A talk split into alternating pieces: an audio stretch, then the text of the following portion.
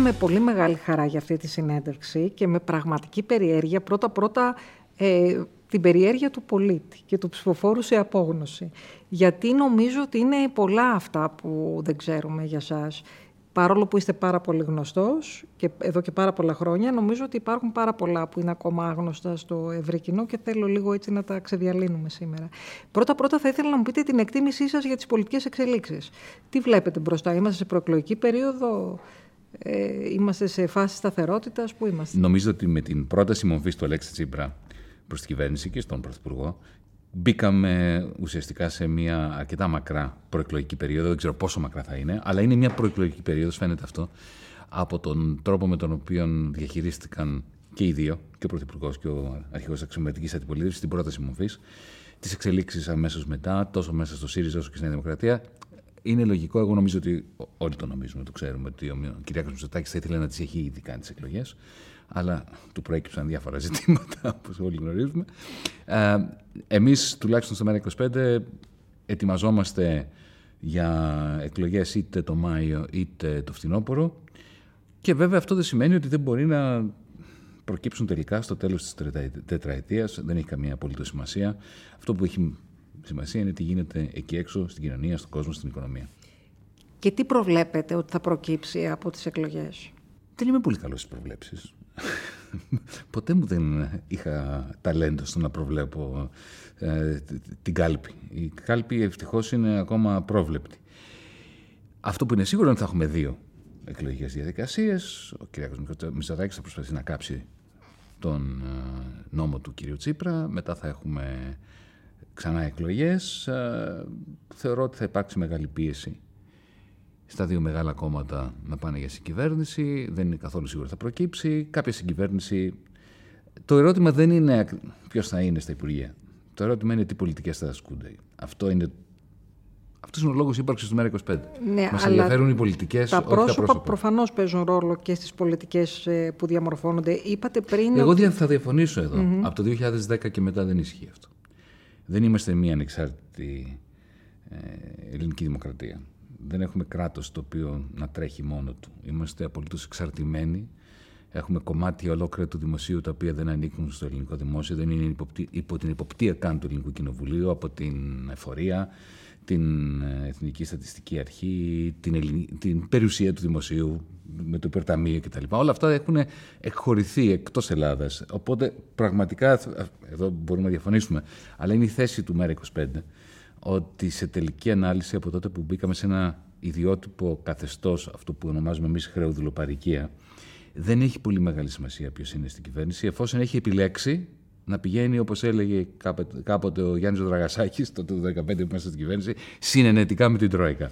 Για τον πολύ κόσμο όμως έχει σημασία. Και για τον πολύ κόσμο δεν είναι η ίδια κυβέρνηση Τσίπρα με την κυβέρνηση Μητσοτάκη.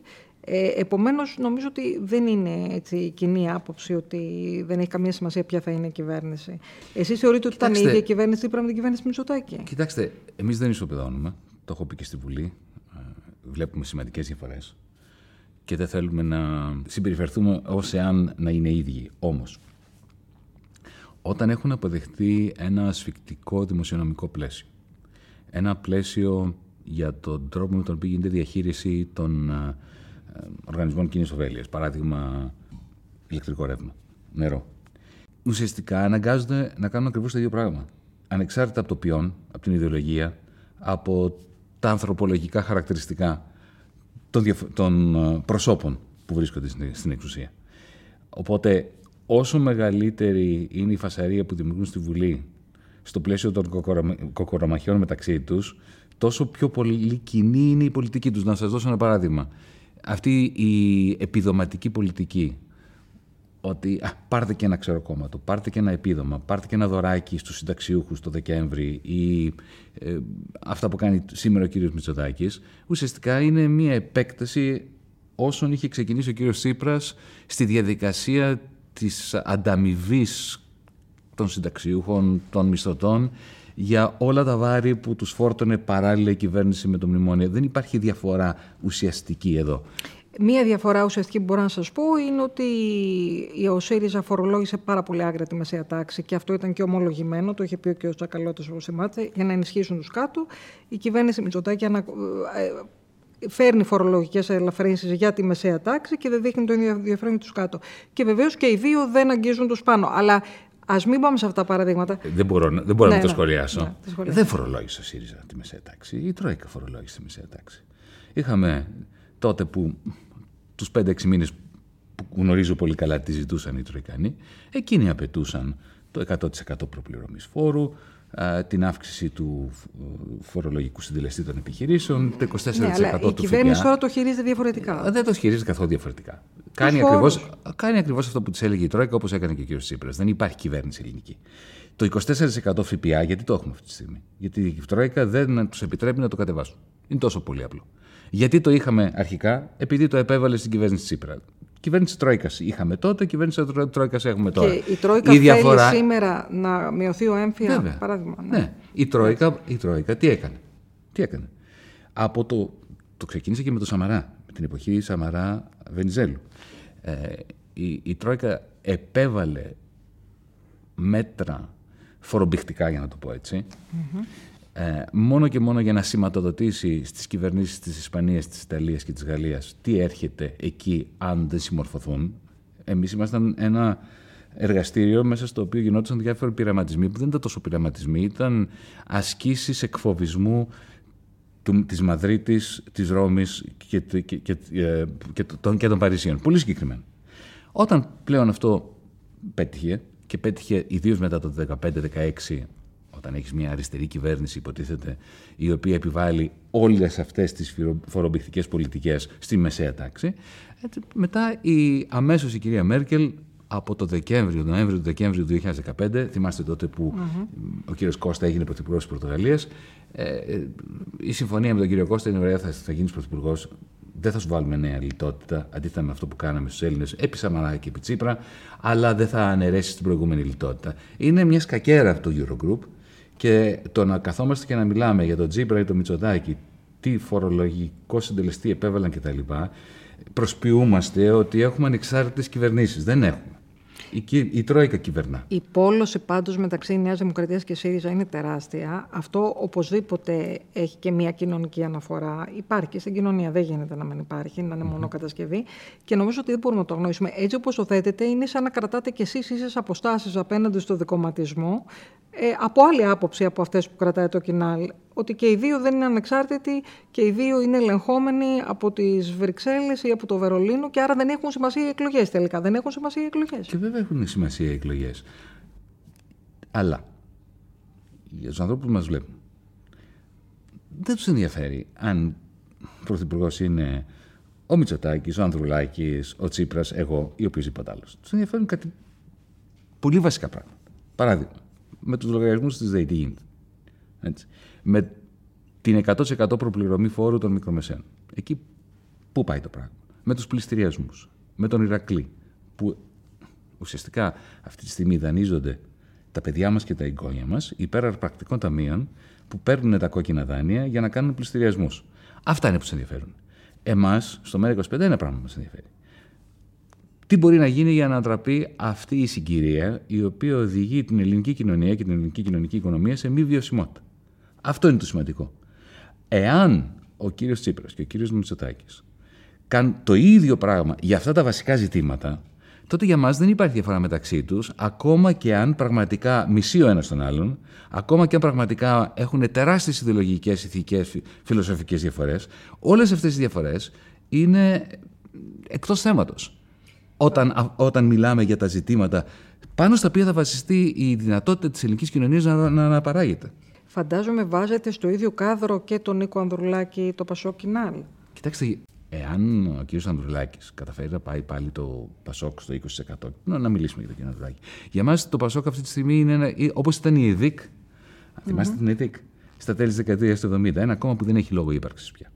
Ε, η σοσιαλδημοκρατία συνολικά δεν έχει λόγο ύπαρξης, έχει χάσει ε, τα θεμέλια πάνω στα οποία στηριζόταν. Κέρδισε στην Πορτογαλία, θριαμβευτικά. Ε, ναι, αλλά χωρίς ουσία. Και στη Σκανδιναβία. Χωρίς και εκεί χωρίς ουσία. Και αυτό χωρίς ουσία. Χωρίς καμία. Η, η σοσιαλδημοκρατία έχει τελειώσει. Έχει τελειώσει η μορφή του καπιταλισμού που επέτρεπε στη σοσιαλδημοκρατία να παίξει τον ρόλο τον πολύ σημαντικό που έπαιζε επί Βίλι Μπραντ, επί Μιτεράν, επί... στο τέλος ήταν η σοσιαλδημοκρατία με τον Μιτεράν, επί Ανδρέα Παπανδρέου στην αρχή. Ποιος ήταν ο ρόλος της σοσιαλδημοκρατίας; Ο ρόλος της σοσιαλδημοκρατίας ήταν να παίξει τον ρόλο του διαιτητή μεταξύ του κεφαλαίου και της εργασίας. Να φορολογεί κάπως το κεφάλαιο για να πρημοδοτεί την εργασία, να πρημοδοτεί το κοινωνικό κράτος. Αυτός ο ρόλος έπαψε να υπάρχει από τότε που η εξουσία μεταφέρθηκε από τη βιομηχανία, από εκεί που ήταν και τα συνδικάτα, από εκεί που αντλούσε δύναμη ένα σοσιαλδημοκρατικό κόμμα, ένα εργατικό κόμμα στην Βρετανία. Από τότε που η εξουσία μεταφέρθηκε από εκεί στις τράπεζες, στο χρηματοπιστωτικό σύστημα, ε, ο ρόλος της σοσιαλδημοκρατίας έχει τελειώσει. Θα μου πείτε, ναι, αλλά κέρδισε ο Κώστα. Ε, ωραία, κέρδισε και ο Biden. Είναι σοσιαλδημοκρατία ο Biden; Όχι, το κόμμα της αλλά ήταν πολύ ευχάριστο, δεδομένου ότι πριν είχαμε τον Τραμπ, ε, πρόεδρος της Αμερικής. Προφανώς. Πολύ προοδευτικό κόσμος στον πλανήτη, Προφανώς, μεταξύ των οποίων εγώ δεν, Αυτό δεν σημαίνει ότι κέρδισε η δημοκρατία. Α πούμε, ήμασταν με τον Νόαμ Τσόμσκι στη, σε ένα τέτοιο θέατρο περίπου στη Νέα Υόρκη και πριν α, τις εκλογές που ανέδειξαν τον Biden, αλλά και πριν όταν είχε κερδίσει ο Τραμπ δύο φορές. και μας είχαν θέσει μέλη του κοινού το ερώτημα, κάτι αντίστοιχο με αυτό που λέτε.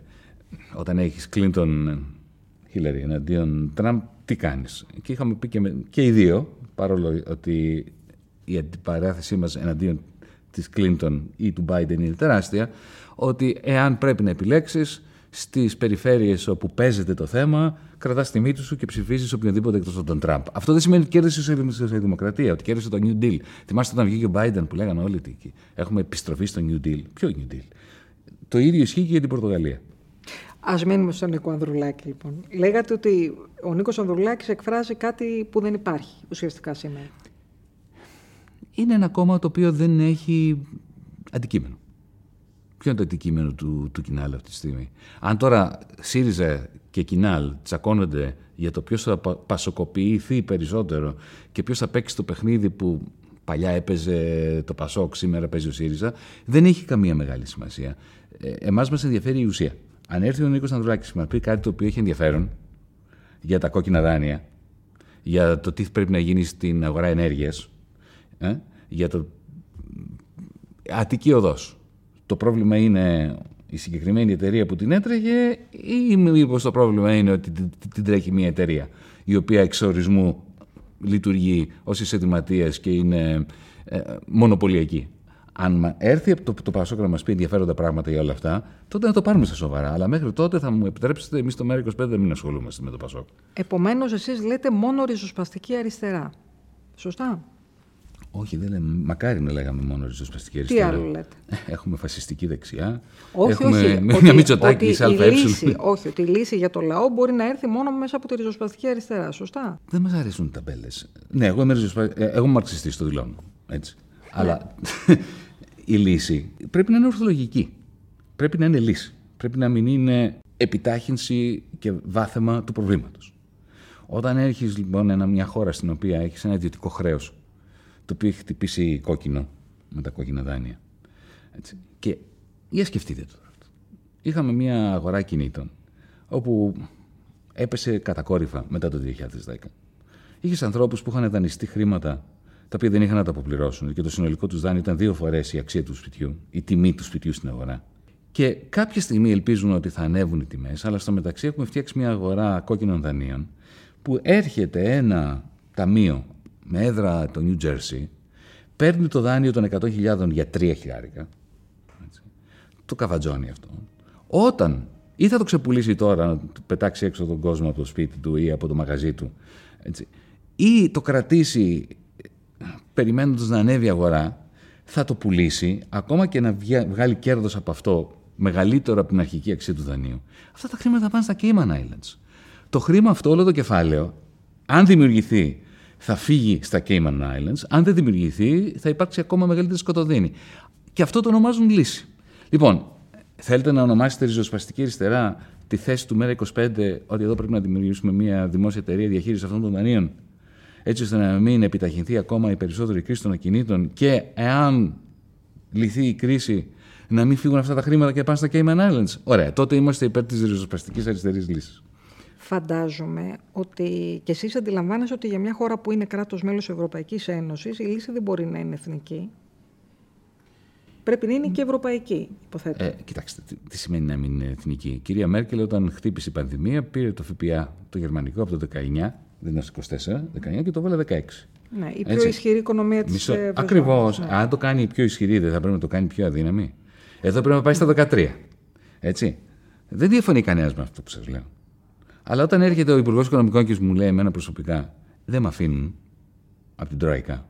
Έτσι. Τότε το πρόβλημα εδώ δεν είναι αν, θέλουν, αν είμαστε ευρωπαϊστές ή δεν είμαστε ευρωπαϊστές. Εγώ ευρωπαϊστής είμαι. Αλλά το, ο ευρωπαϊσμός τι σημαίνει; Σημαίνει ότι θα πρέπει να υπάρχουν κανόνες για όλους και να υπάρχουν και συνθήκες που να καθιστούν τις χώρες μέλη της Ευρωπαϊκής Ένωσης βιώσιμες.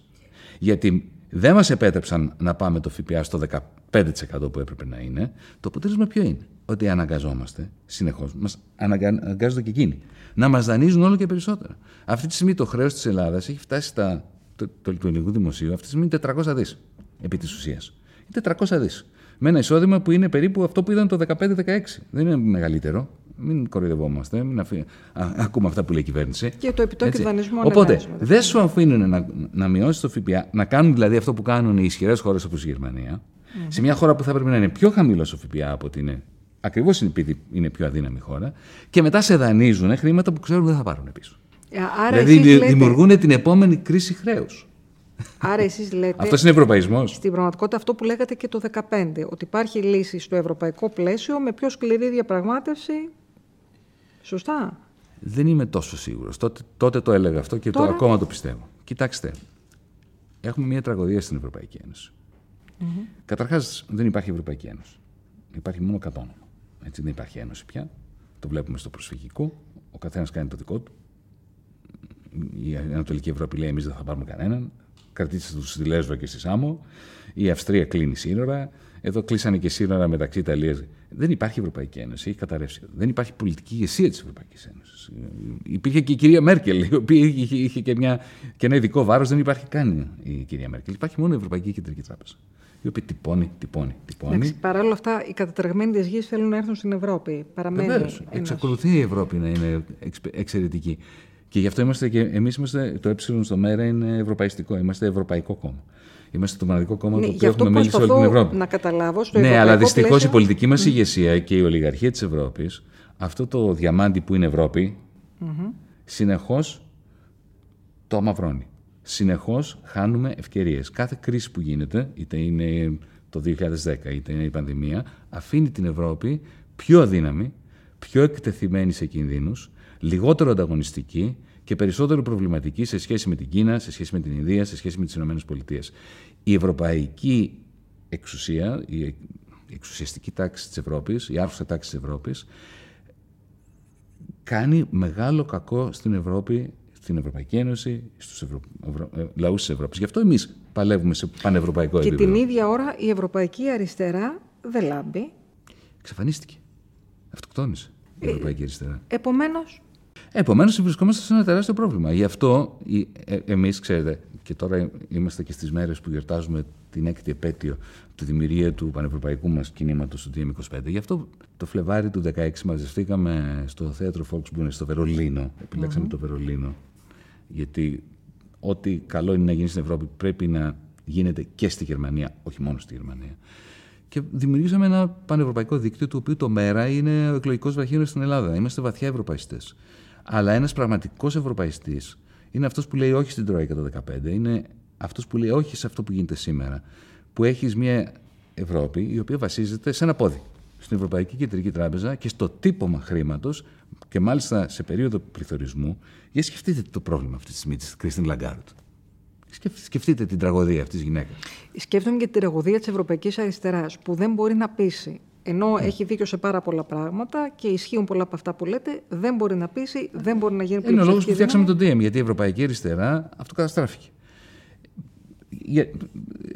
Ποιος είναι ο λόγος που δημιουργήσαμε το ΜΕΡΑ και κατεβαίνουμε σε εκλογές; Στην αρχή, το κίνημά μας είχε στόχο να, να, να, να, να είμαστε ένα κίνημα των κινημάτων. Να, γι' αυτό είχαμε και ανθρώπους από τον Τιλίν και μέσα, από την Ευρωπαϊκή Αριστερά, από τους Ποδέμους. Αλλά κάποια στιγμή συνειδητοποίησαμε ότι είναι αδύνατο να γίνει μια συνεννόηση μεταξύ των δυνάμεων της Ευρωπαϊκής Αριστεράς. Γιατί; Είχες τον Τιλίνκε, το ΣΥΡΙΖΑ της της Γερμανίας, διαρρεμένο σε δύο, αυτούς που θέλαν να φύγουν από το ευρώ και αυτούς που θέλαν να μείνουν στο ευρώ. Είχε το Μελενσόν στην Γαλλία, ο οποίος ήθελε να φύγει και από την Ευρωπαϊκή Ένωση και μάλιστα ήθελε να υψώσει και, ε, και τύχη γύρω από τη Γαλλία για να μην επιτρέπει στους μετανάστες να έρθουν μέσα. Δηλαδή απίστευτα πράγματα για, για αριστερού. Είχε του Ποδέμους οι οποίοι είχαν η πολιτική τους να μην έχουν ευρωπαϊκή πολιτική. Αντίθετα με εμάς που τους καλούσαμε να δημιουργήσουμε μια πανευρωπαϊκή πολιτική, αυτό που τελικά ονομάσαμε New Deal for Europe, μια πράσινη νέα συμφωνία για την Ευρώπη. Στην Ελλάδα είχε ένα ΣΥΡΙΖΑ, ο οποίος από εκεί που θα άσκησε τα μνημόνια ε, έγινε το καλύτερο παιδί της της Τρόικας. Αυτή ήταν η Ευρωπαϊκή Αριστερά. Με την κατάρρευση του μετόπου την 5η Ιουλίου του 2015, που ξεκινάει εδώ στην Ελλάδα, η Ευρωπαϊκή Αριστερά μπαίνει σε μια διαδικασία αποσύνθεσης. Γι' αυτό δημιουργήσαμε το, το DM25. Και από ό,τι καταλαβαίνω, δεν υπάρχει καμία πιθανότητα. Δεν βλέπετε πιθανότητα συνεργασίας με το ΣΥΡΙΖΑ σε κάποιο κυβερνητικό επίπεδο, ακόμα και υπό προγραμματική σύγκληση, υπό προποθέσει, υπό όρους αυστηρούς κτλ. Δεν υπάρχει για εσά αυτό. Εσείς το βλέπετε. Ήμασταν στη Βουλή της προάλλες. Mm-hmm. Που ε, κατέθεσε ο κύριος Τσίπρας στην πρόβληση δυσπιστία mm-hmm. στην κυβέρνηση με αφορμή την κακοδιαχείριση του Χιονιά, την Αττική Οδό κτλ. Mm-hmm.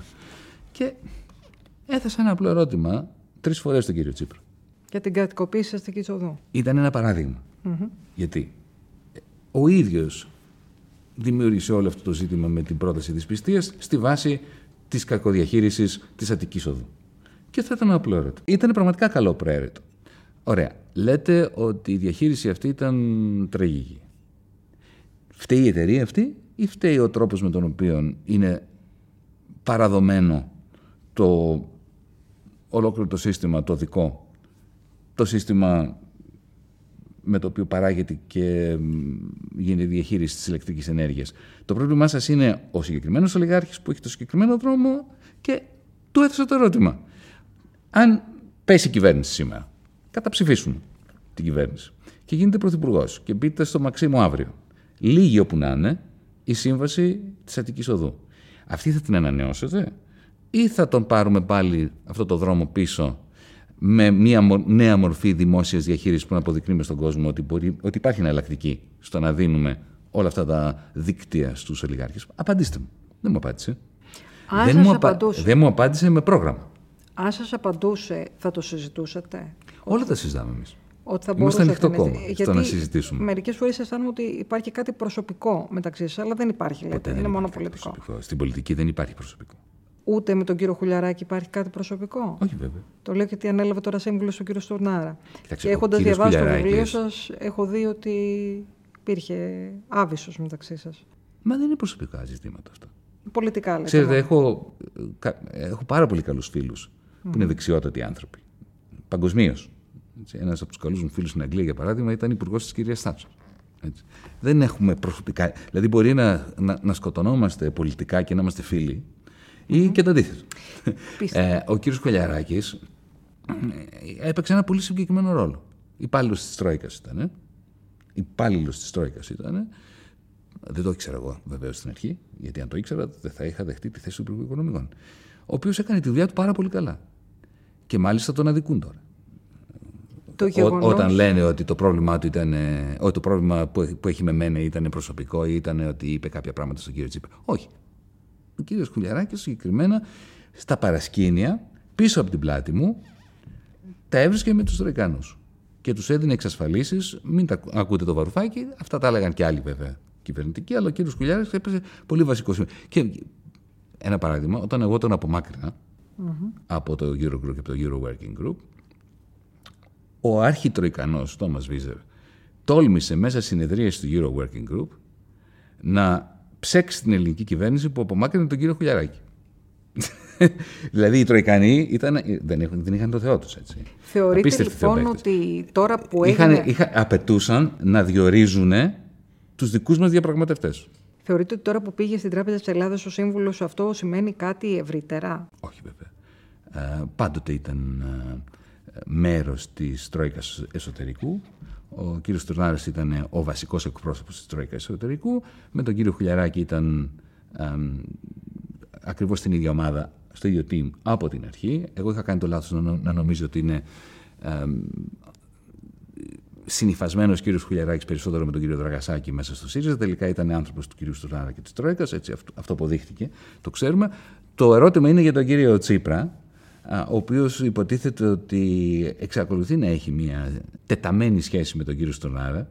Ε, Πώς τον μοιράζεται τον κύριο Χουλιαράκη με τον κύριο Στουρνάρα. Αλλά αυτό είναι δικό του προσωπικό πρόβλημα. Δεν αφορά κανέναν. Επειδή κυκλοφορούν διάφορα σενάρια ότι οι Βρυξέλλες απεργάζονται σχέδια μιας οικουμενικής κυβέρνησης τεχνοκρατών και εδώ ε, όπως, και αυτό επανέρχεται αυτή η συζήτηση σιγά σιγά και γι' αυτό τι σκέφτεστε.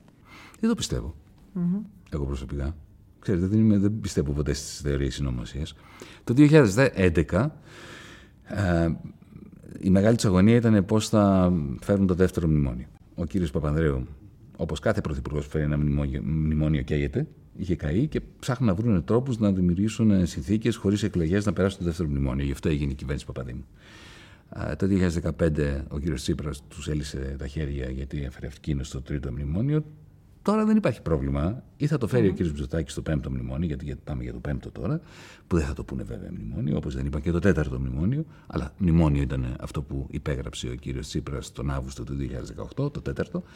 Ε, τώρα το μνημόνιο θα το φέρουν είτε ο κύριος Μητσοτάκη, είτε ο κύριος Τσίπρας, ή μια συγκυβέρνηση Τσίπρα Μητσοτάκη, ή μια συγκυβέρνηση Τσίπρα ε, Ανδρουλάκη, Μητσοτάκη Ανδρουλάκη. Δεν έχουν λόγο να κάνουν αυτό που έκαναν στην Ιταλία, είτε με τον Μάριο Μόντι, είτε με τον Τράγκη τώρα, είτε με τον Παπαδήμο το 2011. Πραγματικά πιστεύετε ότι υπάρχει οποιαδήποτε πιθανότητα για συγκυβέρνηση Μητσοτάκη Τσίπρα. Ε, Βεβαίως. Γιατί εσείς θα πιστεύατε ποτέ ότι θα γινόταν ποτέ συγκυβέρνηση Νέας Δημοκρατίας Πασόκ το 2011. Το μίσος μεταξύ Νέας Δημοκρατίας και Πασόκ ήταν πολύ πολύ μεγαλύτερο παλαιότερα, όπως θα θυμάστε, από το μίσος ε, ΣΥΡΙΖΑ Νέας Δημοκρατίας σήμερα. Αλλά έτσι το... και δεν έχει καμία σημασία. Για τον Κυριάκο Μητσοτάκη, τι πιστεύετε, ενώ πέρα από το ότι είναι ιδεολογικός και πολιτικός σας αντίπαλος, ως ηγέτης, σας ποιηθεί, ως ένας δεξιός ηγέτης; Νομίζω πως όχι. Ε, νομίζω ότι δεν έχει την ηγετική στόφα. Ο, ο Αλέξης Τσίπρας την έχει. Δεν υπάρχει το σύγκριση. Πιστεύετε; Ναι, βεβαίως. Mm. Έχει, έχει ικανότητες ηγετικές ο, ο κ. Τσίπρας. Είναι, είναι πολύ καλός σε αυτό που κάνει. Ο κ. Μητσοτάκη δεν με έχει πείσει, αλλά δεν με έχει πείσει ότι τον ενδιαφέρει κιόλας. Ο κ. Μητσοτάκη μου θυμίζει περισσότερο στόφα πρωθυπουργού τύπου David Cameron στην Αγγλία. Δηλαδή ένας άνθρωπος ο οποίος αναδείχτηκε μέσα από από κάποια ε, διαδικασία που έχει να κάνει και με την ε, νέα επιχειρηματική τάξη η οποία ανέρχεται και με το, ε, με το Star System.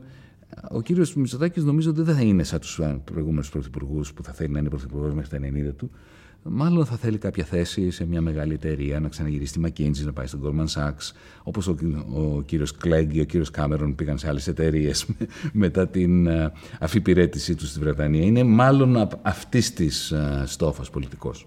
Ο κύριος Ανδρουλάκης τι στόφος πολιτικός είναι; Α, δεν τον γνωρίζω καθόλου. Δεν τον γνωρίζω καθόλου. Δεν τον έχω ακούσει ποτέ να μιλάει, δεν τον έχω δει. Ε, Σας είναι άγνωστος. Μου είναι απολύτως άγνωστος για την πρόταση του Αλέξη Τσίπρα να γίνει η εκλογή ηγεσία του ΣΥΡΙΖΑ από τη βάση, τι γνώμη έχετε; Ε, από τη δική του μεριά ήταν μια πανέξυπνη τακτική. Γιατί; Ε, γιατί ουσιαστικά τελείωσε με ό,τι είχε μείνει από τις συνιστώσεις, με τις εσωτερικές διαδικασίες, ε, στο όνομα της δημοκρατίας, της άμεσης δημοκρατίας μάλιστα, ξεμπέρδεψε με ό,τι προβλήματα είχε εσωκομματικά. Για ένα κόμμα της αριστερά, της αριστεράς, που ήταν κάποτε της αριστεράς, αυτό αποτελεί πλέον την ε, ολοκλήρωση της μετατροπής του σε ένα καθεστωτικό κόμμα, γιατί δεν είναι τόσο πολύ η εκλογή του Πρόεδρου. Η εκλογή της Κεντρικής Επιτροπής όμως, όταν γίνεται σε βάσεις ε, Star System και δεν υπάρχει μια διαδικασία ε, συζήτησης θέσεων και εκλογής όχι τόσο πολύ προσώπων, αλλά μιας εκλογικής διαδικασίας που επιλέγεις διαφορετικές θέσεις, κομμάτια του μανιφέστο στα οποία μπορεί να υπάρχουν διαφωνίες. Όταν αυτό γίνεται λοιπόν με τον τρόπο με τον οποίο το κάνει ο κ. Τσίπρας, ο ίδιος γλιτώνει από τα ισοκομματικά του προβλήματα, αλλά ταυτόχρονα σηματοδοτεί και την πλήρη ενσωμάτιση, ενσωμάτιση του ΣΥΡΙΖΑ σε αυτό το συστημικό συνοθήλευμα. Για να καταλάβω, δηλαδή, εσείς την εκλογή ηγεσία από τη βάση τη θεωρείτε υπόθεση στα σύστημα. Όχι την, την, την εκλογή ηγεσίας. Κεντρικής Επιτροπής. Ναι, της Κεντρικής Επιτροπής. Ηγεσίας. Κοιτάξτε, εμείς στο ΜΕΡΑ25 ε, αν, και γενικότερα στο DM25, αν δείτε πόσο οργανώνουμε την ισοκομματική μας δημοκρατία, θα δείτε ότι το έχουμε σκεφτεί πάρα πολύ, Δεν ξέρω αν το γνωρίζετε, αλλά κάθε μεγάλη απόφαση που παίρνουμε, είτε αφορά τη σύνθεση μιας κεντρικής επιτροπής, είτε αφορά ε, το προεκλογικό μας πρόγραμμα, το μανιφέστο μας, την ιδρυτική, ιδρυτική μας διακήρυξη, τη θέση μας για το Παλαιστινιακό,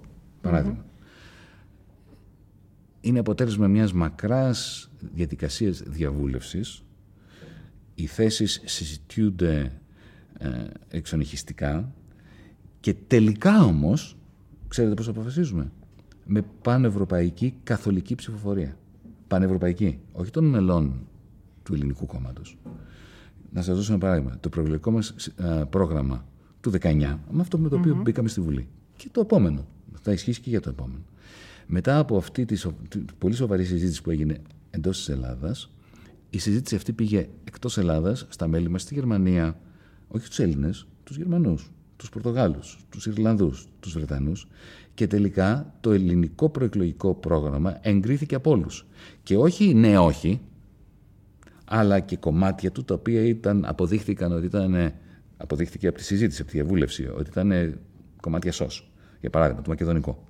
Θα σας δώσω ένα παράδειγμα. Ή το θέμα της θητείας. Είμαστε υπέρ της κατάργησης της θητείας στο στρατό ή όχι; Για τα ναρκωτικά, για τον τρόπο με τον οποίο οργανώνονται οι σπουδές στι ιατρικές σχολές ή στις νομικές σχολές. Δηλαδή ζητήματα ουσίας.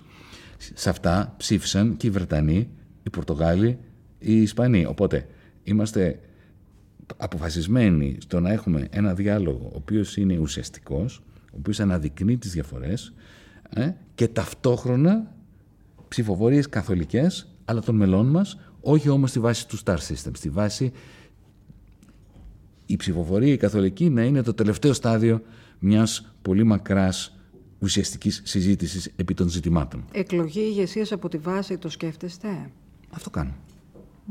Δηλαδή, εγώ έχω ψηφιστεί με καθολική ψηφοφορία. Από τα μέλη του DiEM25 πανευρωπαϊκά. Παρ' όλα αυτά, η εικόνα που υπάρχει προς τα έξω, μια κριτική που γίνεται στο κόμμα σας, είναι ότι είναι πάρα πολύ προσωποκεντρικό. Εσείς είστε το πλέον ορατό πρόσωπο του κόμματός σας. Φαντάζομαι ότι δεν είναι αυτή η επιδίωξή σας, έτσι συμβαίνει. Μήπως υπάρχει κάποιο θέμα και με τις διαδικασίες σας, με το μηχανισμό που έχετε ανάδειξη τελεχών ή το σύστημα σας πάει εκεί; Αυτό με, με απασχολεί και εμένα πάρα Είμαι πολύ. σίγουρη. Έτσι μας απασχολεί όλους πάρα πολύ. Κοιτάξτε, ένα από τα μεγάλα προβλήματα τα οποία έχουμε στο ΜΕΡΑ25, το οποίο βέβαια είναι και καλό, δείχνει ότι κάνουμε και καλά τη δουλειά μας, είναι ότι δεν έχουμε απολύτως καμία παρουσία στα μέσα μαζικής ενημέρωσης. Αλλά μηδέν. Αν το σκεφτείτε, έχω βγει από τότε που μπήκαμε στη Βουλή μία φορά στη βραδινή ζώνη οποιοδήποτε καναλιού. Μία φορά. Στην εκπομπή του Παύλου Ζήμα, αν θυμάμαι, αν θυμάμαι καλά. Ε, οπότε δεν είναι ότι βγαίνω μόνο εγώ, ούτε εγώ δεν βγαίνω στα κανάλια. Δηλαδή, ο πολύς ο κόσμος, ιδίως αυτός που δεν έχει ίντερνετ, πάνω από μια ηλικία, ξέρετε, 55 ετών, που βλέπουν τηλεόραση, δεν θα δουν κανέναν ποτέ από το ΜΕΡΑ25. Αλλά κανέναν. Ούτε μεν. Έτσι. Αυτό είναι μια πραγματικότητα. Το οποίο σημαίνει ότι στο μυαλό αυτών των ανθρώπων Εάν θυμούνται το ΜΕΡΑ25, το συνηθαίνουν με μένα. Έτσι είναι αδύνατο να γίνει ανάδειξη άλλων στελεχών. Εμείς αυτό προσπαθούμε να το σπάσουμε μέσα από τα δικά μας κοινωνικά μέσα, από κάτι σαν αυτό που κάνουμε τώρα εδώ, εμείς σήμερα εδώ, αλλά αν δείτε τα δικά μας κανάλια στα κοινωνικά δίκτυα, στο, στο, στο, στο ίντερνετ κτλ. Θα δείτε ότι αναδεικνύουμε συνεχώς τα νέα μας τελέχη. Το βασικό ποιο είναι; Το βασικό είναι ότι και να είμαστε ειλικρινείς τώρα. Mm. 50 άνθρωποι ήμασταν που φτιάξαμε το ΜΕΡΑ25 και μπήκαμε στη Βουλή. η Σοφία Σακοράφα είναι, ήταν το πιο προβλε, προβεβλημένο στέλεχος της εποχής εκείνης. Από τότε θέλω να πιστεύω, το πιστεύω, αλλά εσείς θα το κρίνετε και το κοινό. Εσείς είστε οι ευθεντείες αυτό. Η κοινοβουλευτική μας παρουσία ήταν δυσανάλογα καλή και μεγάλη σε σχέση με τον αριθμό των βουλευτών μας. Θα δείτε ότι εκεί είχαμε σημαντικές παρεμβάσεις και ανάδειξη στελεχών, όπως ο Κλέονας Χωριγοριάδης, όπως ε, η Αγγελική Αδαμοπούλου, η Φωτεινή Μπακαδήμα, η Μαρία Αμπαζίδη που ήταν ένα παιδί 29 χρονών που την πρώτη μέρα που μπήκε στη Βουλή νόμιζε θα πέσει ο ουρανός στο κεφάλι της αλλά πρέπει να την δείτε πώς έχει ανελιχθεί και έχει εξελιχθεί. Ο Γιώργος Ολογιάδης, ο, ο Κρήτονος Αρσένης και μάλιστα αυτή την περίοδο έχουμε δημιουργήσει και έναν δημοκρατικό μηχανισμό με κομματική βάση η οποία βρίσκεται σε συνεχή διαβούλευση. Δύο χρόνια τώρα. Είμαστε αρκετά περηφανοί αυτό που κάνουμε, αλλά αυτό δεν πάβει να σημαίνει ότι με ανησυχεί αυτή η, η προσωπαπαγής εικόνα που έχει το ΜΕΡΑ25 συνειφασμένη με μένα. Και υπάρχει και μία βουλευτή σας, η κυρία Δάμου, που έχει αναξαρτοποιηθεί και η οποία έχει κάνει καταγγελίες για bullying, για κακοποίηση κτλ. Δεν έχετε απαντήσει ποτέ σε αυτό ως κόμμα. Κοιτάξτε, όχι, έχω απαντήσει. Έχω απαντήσει. Απλά άλλη μια φορά τη φωνή μας δεν θα την ακούσετε ποτέ. Μου διέφυγε. Κοιτάξτε, με οποιονδήποτε άνθρωπο έχω συμπορευτεί, μιλάω τώρα προσωπικά, έστω και 10 λεπτά, δεν θα με ακούσετε ποτέ ε, να αναφερθώ σε προσωπικό επίπεδο. Θα αναφερθώ όμως τώρα γιατί με ρωτήσετε για την κυρία Δάμου και θα πω δεν το εξή. Δεν μπορώ να σας ρωτήσω. Καλά κάνετε. Γεια σας είναι αυτή. Θα πω το εξής. Την πρώτη φορά που ακούσατε την κυρία Δάμου ήταν όταν την παρέπεμψα εγώ στο πειθαρχικό του κόμματος, στην Επιτροπή Ιδεοντολογία. Και όταν εκείνη, έξι ώρες μετά, περίπου κάποιες ώρες μετά, έφυγε από το κόμμα. Πήρα το πολιτικό κόστος στους ώμους μου έτσι, να στείλω στο πειθαρχικό του κόμματος βουλευτή μας. Και μετά ανεξαρτητοποιήθηκε.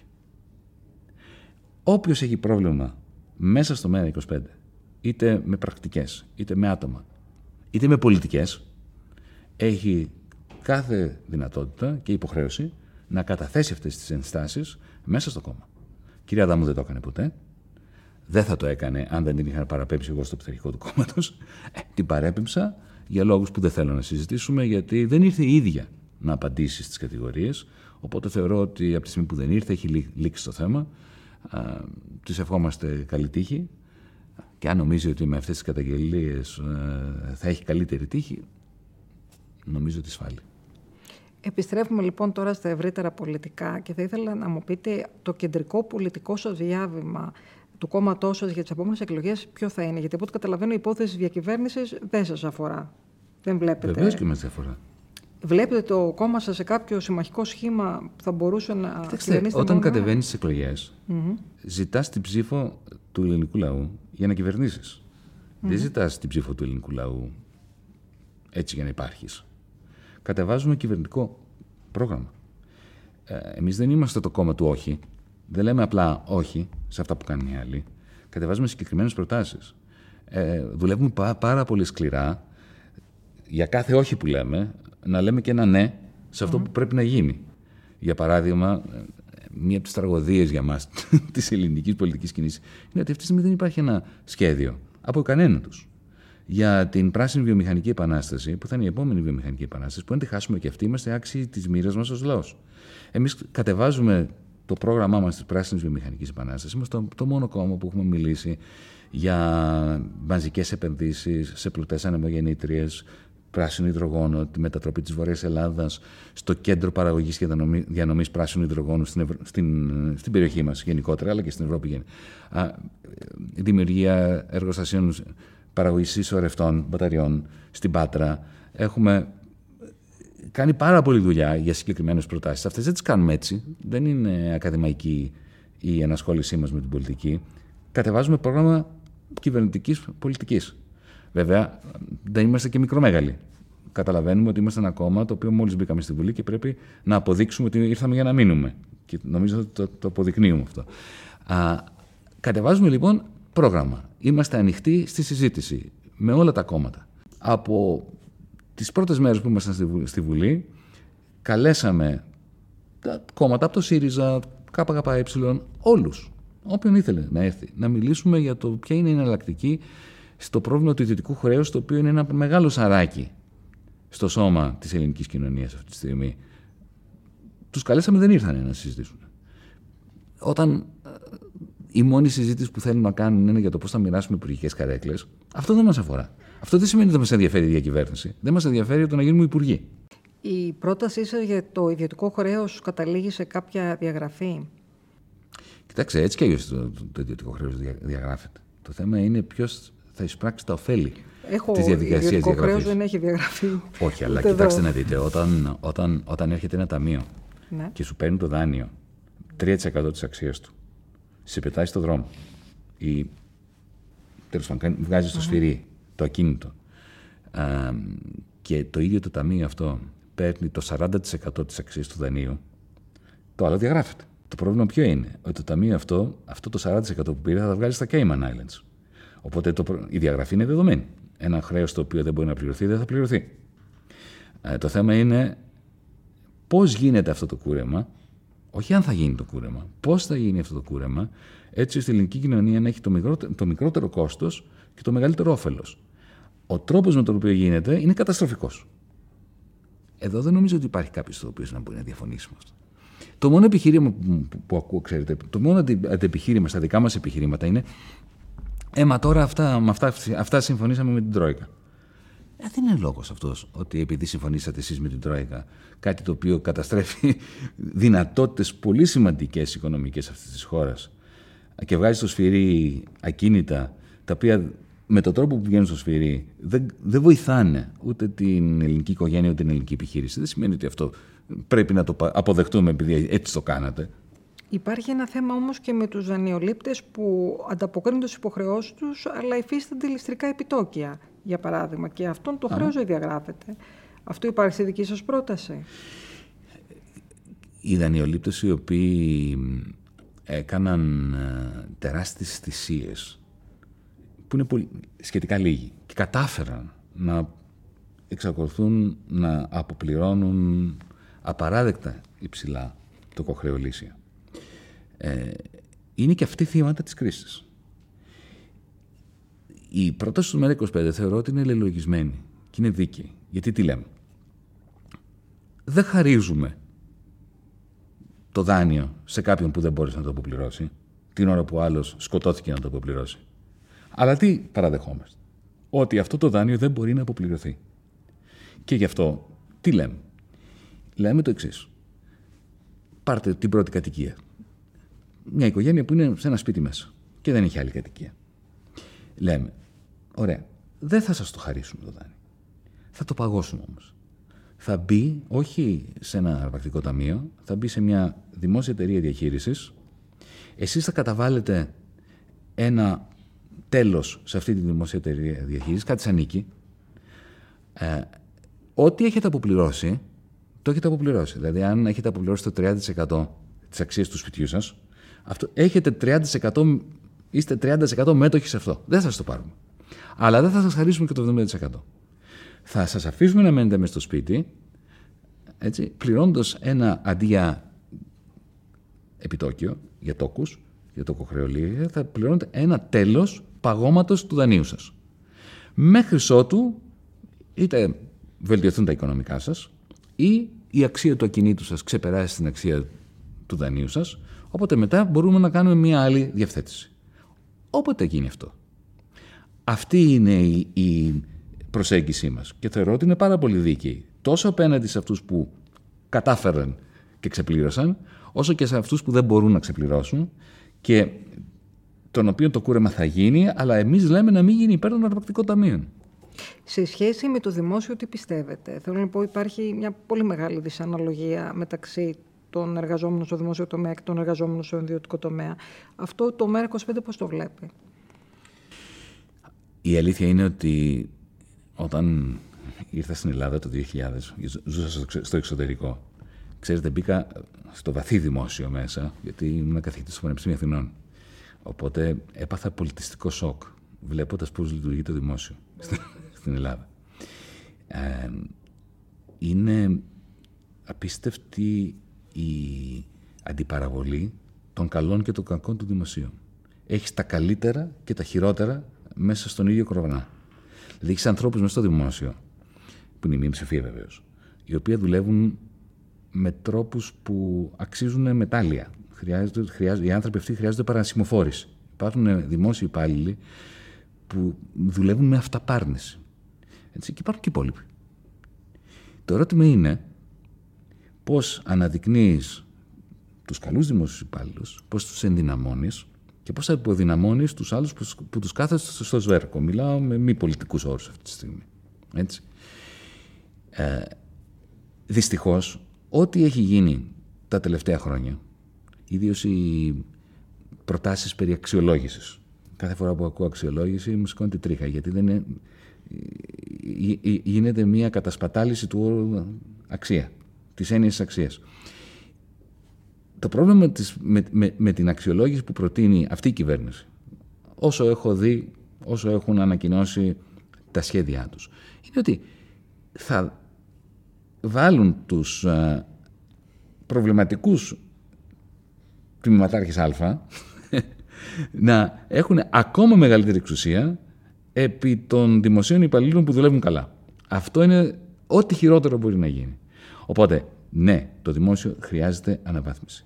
Αλλά μην κάνουμε το λάθος να θεωρούμε ότι το ιδιωτικό είναι ναι, δεν μου λέτε όμως τι ο τομέας ο οποίος λειτουργεί σωστά. Χωρίς άρση μονιμότητας, χωρίς αξιολόγηση, τι μπορεί δεν να γίνει. Δεν υπάρχει αξιολόγηση.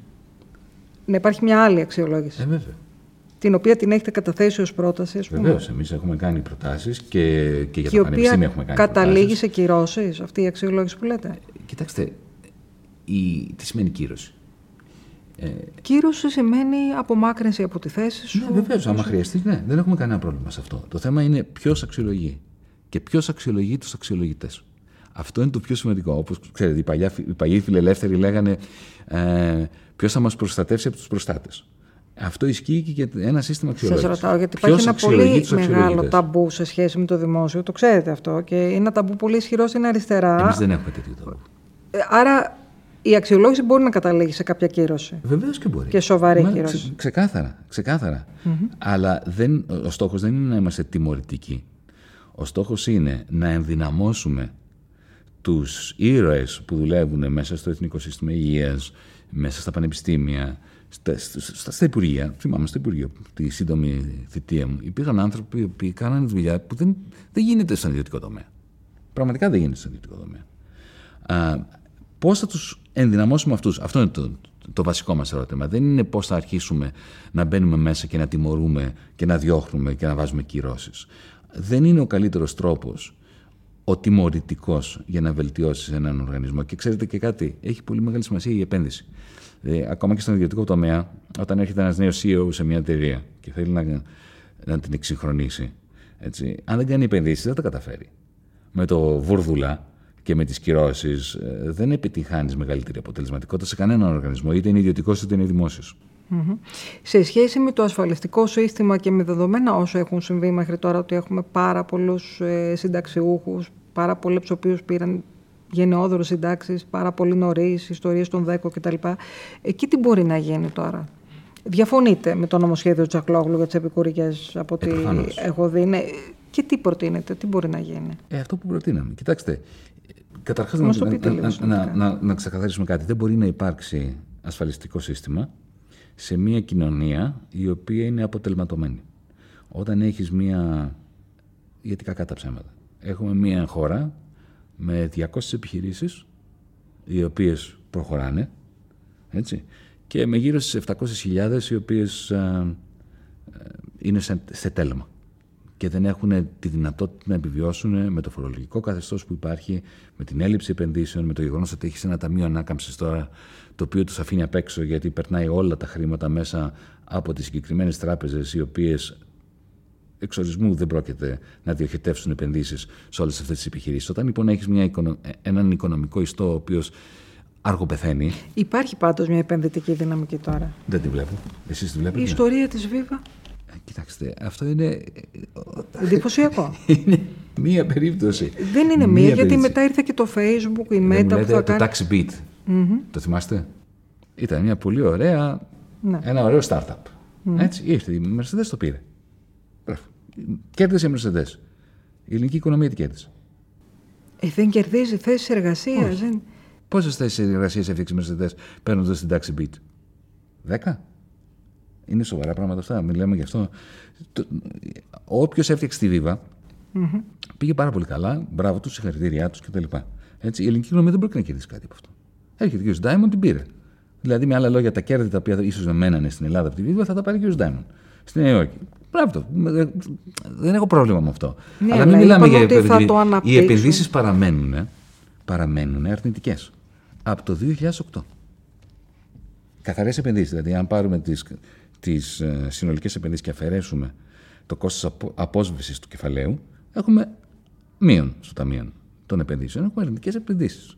Λοιπόν, όταν έχεις αρνητικές επενδύσεις συνεχώς και έχεις 200 επιχειρήσεις και 700.000, 800.000 πόσε είναι οι άλλες οι οποίες αργοπεθαίνουν, δεν υπάρχει ασφαλιστικό σύστημα το οποίο μπορεί να σταθεί. Είτε είναι ιδιωτικό, είτε είναι δημόσιο, κακά τα ψέματα. Έτσι. Ε, όταν τόσα χρόνια το ασφαλιστικό σύστημα το χρησιμοποιούσε το ελληνικό κράτος και μιλάω και για πριν την κρίση, αντί για κοινωνικό σύστημα. Δηλαδή, μ- μου έλεγαν, θυμάμαι, Σι- Σουηδοί συνάδελφοι, οικονομολόγοι, Γερμανοί, μα έχετε τόσους πολλούς συνταξιούχους, αυτό που μου είπατε κι εσείς. Ναι, βρε παιδιά, αλλά εσείς, όταν είναι, 3,6 ένα- εκατομμύρια. όταν είναι, όταν είναι ένας, πεν- όταν ένας πενιντάρης στην βορειοανατολική Γερμανία χάσει τη δουλειά του γιατί κλείνει το εργοστάσιο, έτσι, δεν τον βάζεις στο ασφαλιστικό σύστημα. Του δίνεις επίδομα ενεργείας, του, δι- του- του- τον βάζεις σε ένα πρόγραμμα εμ, επανεκπαίδευσης σε άλλες τεχνολογίες κτλ. Έτσι. Και τον συντηρείς μέχρι να φτάσει στα 65, αν δεν βρει δουλειά, και στα 65 τον βάζεις στο ασφαλιστικό σύστημα. Εδώ στην Ελλάδα όλες οι κυβερνήσεις από τη δεκαετία του 70 και μετά, έτσι, από το 78-79 και μετά, όταν, επειδή δεν υπήρχε σύστημα κοινωνικής πρόνοιας, τους βάζουν κατευθείαν, τους κάναν συνταξιούχους από τα 40. Ωραία. Αλλά το ερώτημα εδώ δεν είναι αν θα τους βάλουμε σε κοινωνικό πρόγραμμα και μετά στις- στο συ- συνταξιοδοτικό ή το, το ερώτημα είναι πώς μπορεί να υπάρξει μια ανάπτυξη, α, πραγματική ανά, ανάπτυξη στη βάση σοβαρών επενδύσεων. Γι' αυτό θα ξαναπάω πίσω σε αυτό που έλεγα προηγουμένως. Κοιτάξτε, χάσαμε τρεις βιομηχανικές επαναστάσεις. Κινδυνεύουμε να χάσουμε την τέταρτη. Τώρα την πράσινη βιομηχανική επανάσταση. Το αν το συνταξιοδοτικό και το ασφαλιστικό θα μπορούν να σταθούν στα πόδια τους θα εξαρτηθεί από το κατά πόσον θα μπορέσουμε να προλάβουμε αυτό το τρένο της επόμενης βιομηχανικής επανάστασης που θα βασίζεται σε ηλεκτρική ενέργεια που παράγεται από ανανεώσιμες πηγές και συσσωρεύεται είτε σε υδρογόνο είτε σε μπαταρίες, εκείνη η μεγάλη η τεχνολογία, στην τεχνητή νοημοσύνη και στις νέες μορφές ακριβής αγροτικής παραγωγής. Ακριβής, όχι φτηνιάρικης. Δηλαδή να παράγεις ντομάτες και αβοκάντο που να είναι καλής ποιότητας και να τα πουλάς 10 φορές πιο, ψη- πιο, πολύ, πιο, πιο ακριβά από ότι οι υπόλοιποι στα σούπερ μάρκετ της, της Γερμανίας. Εκεί είναι. Αν τα καταφέρουμε αυτά θα μπορέσουμε να έχουμε και ένα ασφαλιστικό σύστημα το οποίο να μην παραπέει. Για αυτές τις προτάσεις που έχετε επεξεργαστεί ε, υπάρχει οποιοδήποτε διάλογος με τα άλλα κόμματα; Γιατί δεν έχει ενδιαφερθεί κανείς, γιατί Δεν δεν, ενδιαφέρονται. υπάρχει μηχανισμός επικοινωνίας, γιατί... Μα δεν ενδιαφέρονται. Δεν ενδιαφέρονται για αυτές τις συζητήσεις. Έχουμε προτείνει, έχουμε προτείνει και κοινές ημερίδες. Δεν υπάρχει ενδιαφέρον. Το ενδιαφέρον ξέρετε ποιο είναι. Θα μας ψηφίσετε να γίνουμε υπουργοί. αυτό, αυτό είναι μια συζήτηση που δεν μας ενδιαφέρει. Πάντως ο ΣΥΡΙΖΑ, σαφέστατα πολλά στελέχη του, κορυφαία στελέχη του, α- αναφέρονται σε μια δυνητική συνεργασία Ναι, γιατί μαζί θέλουν σας. να γίνουν υπουργοί. Θέλουν να τους κάνουμε υπουργούς. Ε, εμείς δεν φτιαχτήκαμε για να τους κάνουμε υπουργούς. Ε, δεν υπάρχει στο ΣΥΡΙΖΑ καθόλου ιδεαλισμός, μόνο ε, ψηφοθερική αγωνία και πελατειασμό. Ναι, αλλά ξέρετε, αυτοί οι πραγματικοί ιδεολόγοι που έχουν παραμείνει στο ΣΥΡΙΖΑ δεν έρχονται να μας χτυπάνε την πόρτα να λένε Ελάτε να κάνουμε συγκυβέρνηση. Είναι οι άνθρωποι που βρίσκονται σε κατάθλιψη επειδή ο ΣΥΡΙΖΑ δεν ασχολείται με τα πραγματικά ζητήματα τα οποία συζητάμε εμείς σήμερα. Ναι, και αντίθετα, ξέρετε ότι κυκλοφορούν φήμες ότι θα υπάρξει μετακίνηση στελεχών από εσά προς το ΣΥΡΙΖΑ; Το τι φήμες έχουν ακούσει τα αυτιά μου όλο αυτό το καιρό, δεν, δεν πρόκειται να γίνει αυτό. Και κοιτάξτε, σε τελική ανάλυση, ο καθένας είναι υπεύθυνος για τις θέσεις του και για το τι στίγμα θέλει να δώσει αυτή την κοινωνία. Εμείς είχαμε πει, όταν φτιάξαμε το ΜΕΡΑ25, είμαστε άνθρωποι που δεν, που, δεν, που δεν αγαπάμε τα κόμματα. Που δεν θέλουμε να έχουμε κόμμα. Αλλά που ταυτόχρονα αποφασίσαμε κάποια στιγμή ότι δεν θα επιτρέψουμε σε αυτά τα κόμματα που υπάρχουν να συνεχίζουν να ερημοποιούν τη χώρα. Βρεθήκαμε, παρά το γεγονός ότι δεν θέλουμε να είμαστε βουλευτές, παρά το γεγονός ότι δεν θέλουμε να είμαστε υπουργοί, παρά το γεγονός ότι αντιπαθούμε τα κόμματα. Όσοι κάποια στιγμή αγαπήσουν αυτά τα οποία λέγαμε ότι εμείς δεν θέλουμε, ε, ας πάνε. Σας διαβεβαιώ ότι έρχονται πολύ περισσότεροι από αυτοί οι οποίοι τελικά συνειδητοποιούν ότι αυτά που λέγαμε, ότι αυτό το κάνουμε το ΜΕΡΑ25 για τους ανθρώπους, όχι για τα αξιώματα. Υπάρχουν κάποιοι που δεν, δεν πίστευαν ότι το, το εννοούσαμε και ήρθαν για τα αξιώματα στο ΜΕΡΑ25 και αυτοί φύγανε. Χαιρόμαστε πάρα πολύ που φεύγουν. Αλλά να ξέρετε ότι έρχονται άνθρωποι διαμάντια και αυτοί οι άνθρωποι μας κάνουν να χαιρόμαστε πάρα πολύ που υπάρχουμε. Λοιπόν, κλείνοντας αυτή την ε, ενδιαφέρουσα, ελπίζω, συζήτηση, ε, θέλω λίγο να πάμε στο 2015, γιατί είμαι σίγουρη ότι έχει γίνει ένας αναστοχασμός και σε προσωπικό επίπεδο και στο συλλογικό του ΜΕΡΑ25. Και θέλω να σας ρωτήσω τώρα που έχουν περάσει αρκετά χρόνια, ε, αυτή η σύλληψη του παράλληλου νομίσματος που κάνατε τότε και ήταν κυρίαρχη στην ατζέντα σας. Ε, εκ των υστέρων σας φαίνεται ότι θα μπορούσε να λειτουργήσει; Με ποιες συμμαχίες σε ευρωπαϊκό και σε διεθνές επίπεδο; Δηλαδή, αν η Ευρωπαϊκή Κεντρική Τράπεζα, στην οποία είπατε ότι ακόμα ελέγχει τα πάντα κτλ., έκλεινε τη στρόφιγγα σε ελληνικές τράπεζες χρηματοδότησης και απέδειξε με τα capital control ότι μπορεί να το κάνει εκβιαστικά. Το, το έκανε. Το έκανε ακριβώς. Ναι. Τότε τι θα, η χώρα μας πώς θα πορευόταν ε, μέσα σε έναν τόσο άγριο κόσμο και ευρωπαϊκό Ξέρετε, Εδώ υπάρχουν δύο διαφορετικά Το ένα είναι η διαπραγμάτευση του 2015, το κλείσιμο των τραπεζών από την Ευρωπαϊκή Τράπεζα. Ο λόγος που εγώ δέχτηκα να γίνω Υπουργός Οικονομικών είναι επειδή είχα καταθέσει στον Αλέξη Τσίπρα χρόνια πριν γίνω Υπουργός Οικονομικών και στην ομάδα του μια συγκεκριμένη πρόταση για το τι πρέπει να κάνει για να μην του κλείσουν τις τράπεζες. Για να μην γίνει αυτό που έγινε. Το παράλληλο σύστημα πληρωμών ήταν ένα από αυτά. Ένα μέρος του πακέτου αυτού. Δεν θα μπω σε αυτή τη συζήτηση. Το γεγονός ότι κανένα κομμάτι αυτού του πακέτου δεν μου επιτράπει να το ενεργοποιήσω ως Υπουργός Οικονομικών είναι ο λόγος που τελικά μας έκλεισαν τις τράπεζες και τελικά έγινε η συνδικολόγηση.